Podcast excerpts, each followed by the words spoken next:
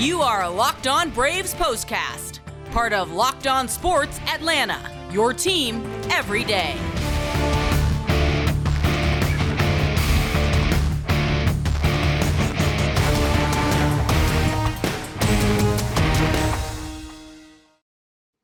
Another day and another win for the Atlanta Braves, who are on their longest winning streak of the 2022 season, and they are using that to climb well above 500 and start moving in the right direction. It certainly took long enough, but the wins are piling up for this club. A 13 to 2 final score as they blow out the Oakland Athletics. They sweep a quick two game series, and we got a lot of good stuff to get to once again here on the Braves postcast. Part of the all new Locked On Sports Atlanta. Make sure that you are subscribing here to the YouTube page. Make sure you leave us a rating, give us a share, tell a friend, do all that good stuff. But just make sure you're subscribed to get those notifications on. You'll get an alert every time we drop a new episode. And make sure you are subscribed to Locked On Braves wherever you get your podcasts. Well, uh, we talked about this yesterday. If the Braves want to play a quick game under three hours and grab a win, it can look a variety of different ways, Jake. Tonight, they still did it in under three hours, and they scored 13 unanswered runs to thump the A's and win their seventh consecutive game this was the Atlanta Braves we thought we might be seeing more of when the season started, right? Yeah, this is taking care of business. Look, you get two games against one of the worst teams in the league. You got to take care of business and you have to win those games, something the Braves weren't doing at the beginning of the year. They are starting to do, do now, and that is certainly a great sign. Yeah, we'll call it the Bachman Turner overdrive uh, way of doing things. Taking care of business is exactly what the Braves were doing uh, when it came to this game against the A's. So let's jump in here. It was game number 57 of the year, game two of two against Oakland. Very quick two game set, but a sweep nonetheless. Athletics have really been scuffling. They're in the midst of a long losing streak, their second such long losing streak this season, now just 20 and 38. Two runs, eight hits, an error, six men left on base for the Athletics. For the Braves, they win their 30th game against 27 losses, 13 runs on 13 hits, one error, three men left on base. Ian Anderson picks up the win. He's now 5 and 3. Jared Koenig's major league debut did not go according to plan for him. He takes the loss 0 1. No save in a game that lasted 2 hours and 47 minutes, and a sellout crowd of 42,075 were on hand to see it, and 40,000 of those folks left with a replica World Series ring. So, an opportunity to celebrate, of course, the successes of last year, Jake, but I think everybody in the Braves dugout at this point has appreciated that for all that it is, but now they are thinking and much more focused on, I think, what is going on right now this year and every single day with this club. And it feels like that sense of urgency really picked up on the road trip when they kind of had that team meeting and were able to get themselves moving in the right direction. This, though, one of the best nights for the offense all season long. Yeah, absolutely. And you talk about, you know, getting refocused. Look, it took them four months last year, uh, you know, to really focus and get down. So if they're doing it at this point in this season, I feel really good uh, about where this Braves team is going. But obviously, the competition has some something to do with that. But you mm-hmm. still got to win these games. And I talked about it; they weren't doing that earlier in the year, and now they are. And again, it's great to see. And yeah, you mentioned the offense, the you know all the runs piling up. I love that they didn't give up any at bats as this game went on. They continued to battle uh, and you know never let their foot off the gas. I love to see that. And again, you said it earlier, they can win in a variety of ways. They win three to two on Tuesday with just three solo home runs, and then on Wednesday they come back and put on a barrage. So uh, I love what this offense can do. Obviously, I would love to see more nights like this, but you know, my my biggest takeaway is just you get games like this. You got a game guy making his major league debut, a team that came coming in has lost seven in a row, one of the worst teams in the league. Mm-hmm. Again, I hate to keep saying it, you got to take care of business, and that's exactly what they did.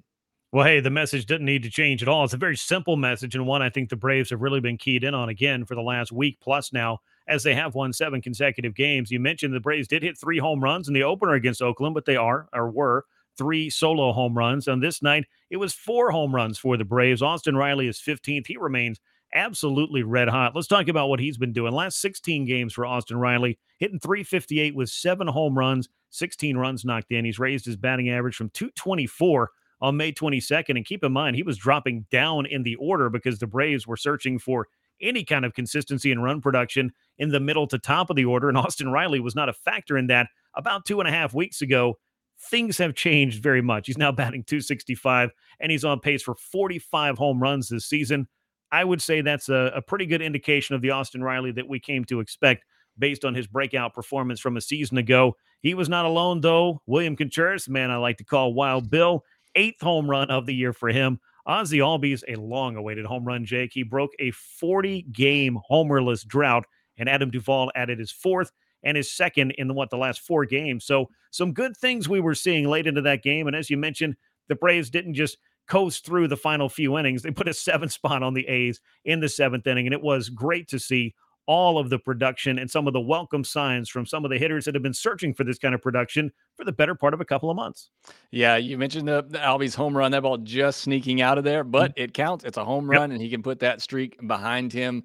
Austin Riley over four with four strikeouts last night. Kind of got lost because the Braves have won the game comes back tonight. Has a couple of hits, a big home run, three runs batted in. Uh, great to see that. Like you said, he's been on fire recently. You know, the lineup shuffle, and we mentioned it several times, I think it did a lot of good for this team. And you look at the record since they've done that in the offense in particular, not just for Riley, but Olson as well, who's mm-hmm. been swinging the bat. Uh, good since that lineup change, couple of hits tonight. And yes, uh, William Contreras, not just a home run, threw out a batter tonight, double clutching the baseball and still yeah. throwing him out. So yeah, he continues to impress. We talked about it last night. I am now, you know, convinced that he could be the future of the catcher for this team, which again, I could not have said a year ago. So, I mean, it's just amazing where he has come from. But up and down the lineup, everybody, every starter had a hit, every starter scored a run. I mean, just yep. a complete team effort up and down. And then I love Michael Harris double and a triple. Uh, he was the one, you know, I said everybody was staying locked in in the offense through the end of the game. His last at bat, he was trying to get that first big league home oh, run. Yeah. You, you could kind of tell, you know, got a big lead. Uh, he mm-hmm. took some big cuts there, ended up striking out. But go get it, kid. I, I don't, I don't blame it all. I'd have been swinging for the fences too, trying to get my first one.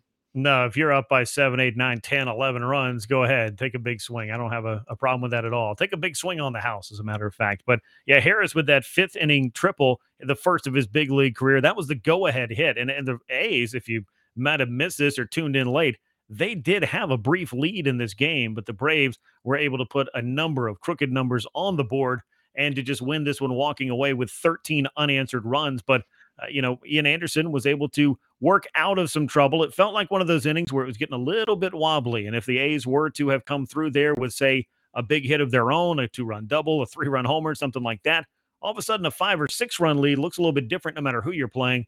But give Anderson some credit. He was able to dial in, get out of that. And the Braves offense went to work.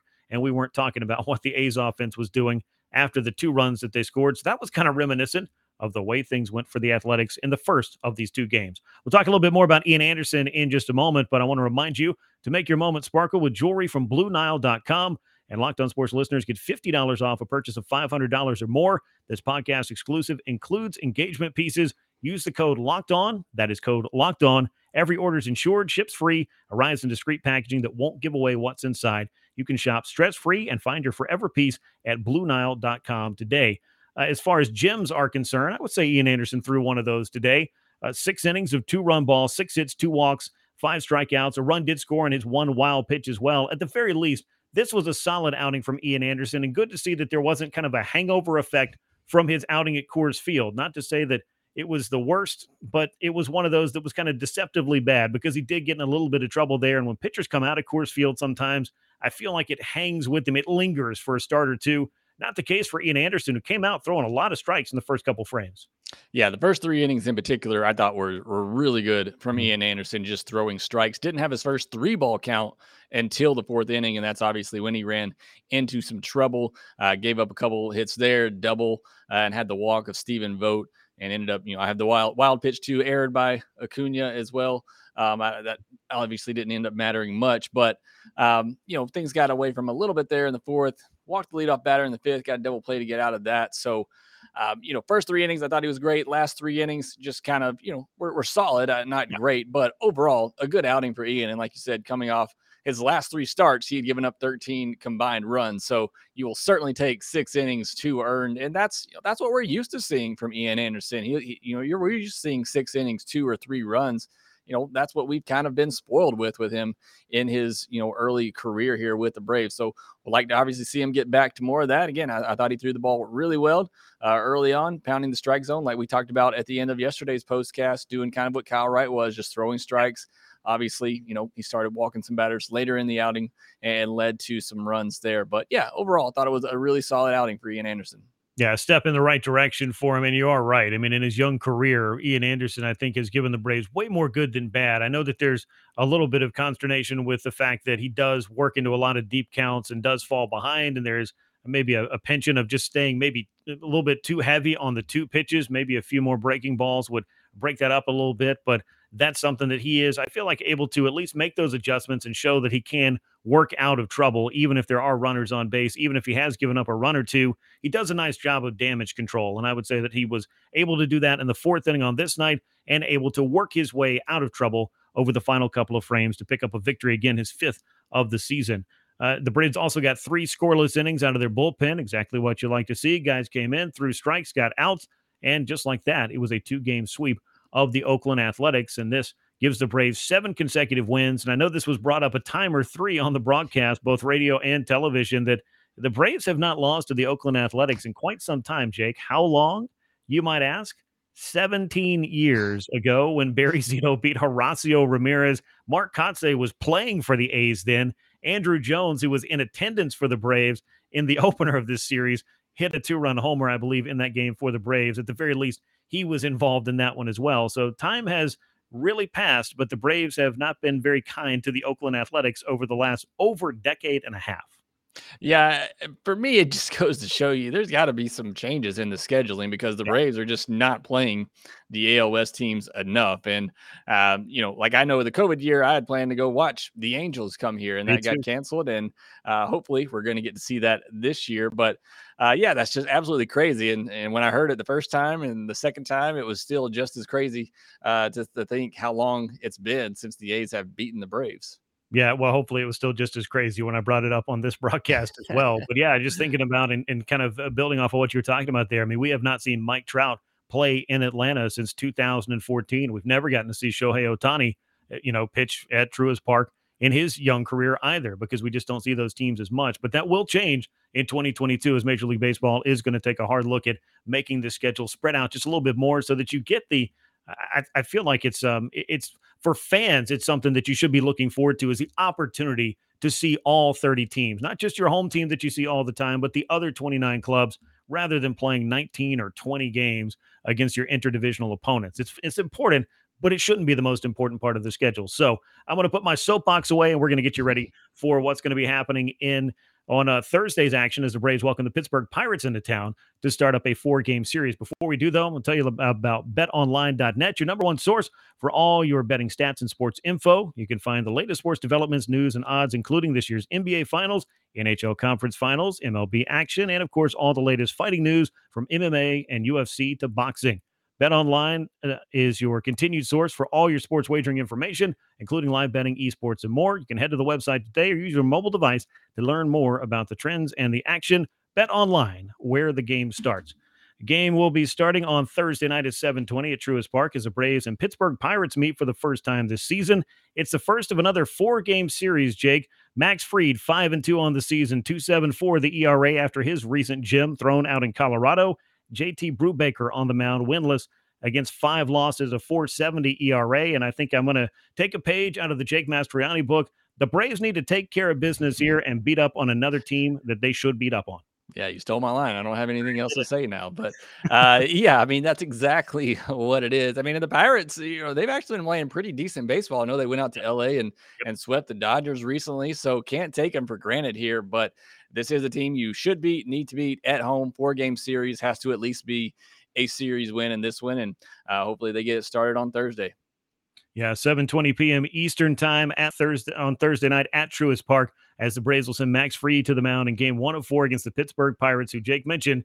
You don't want to look past this team, and you don't want to look past any team. I don't think with the Braves being able to attest to that over the first couple of months of the season, with how hard it was to finally put a winning streak together.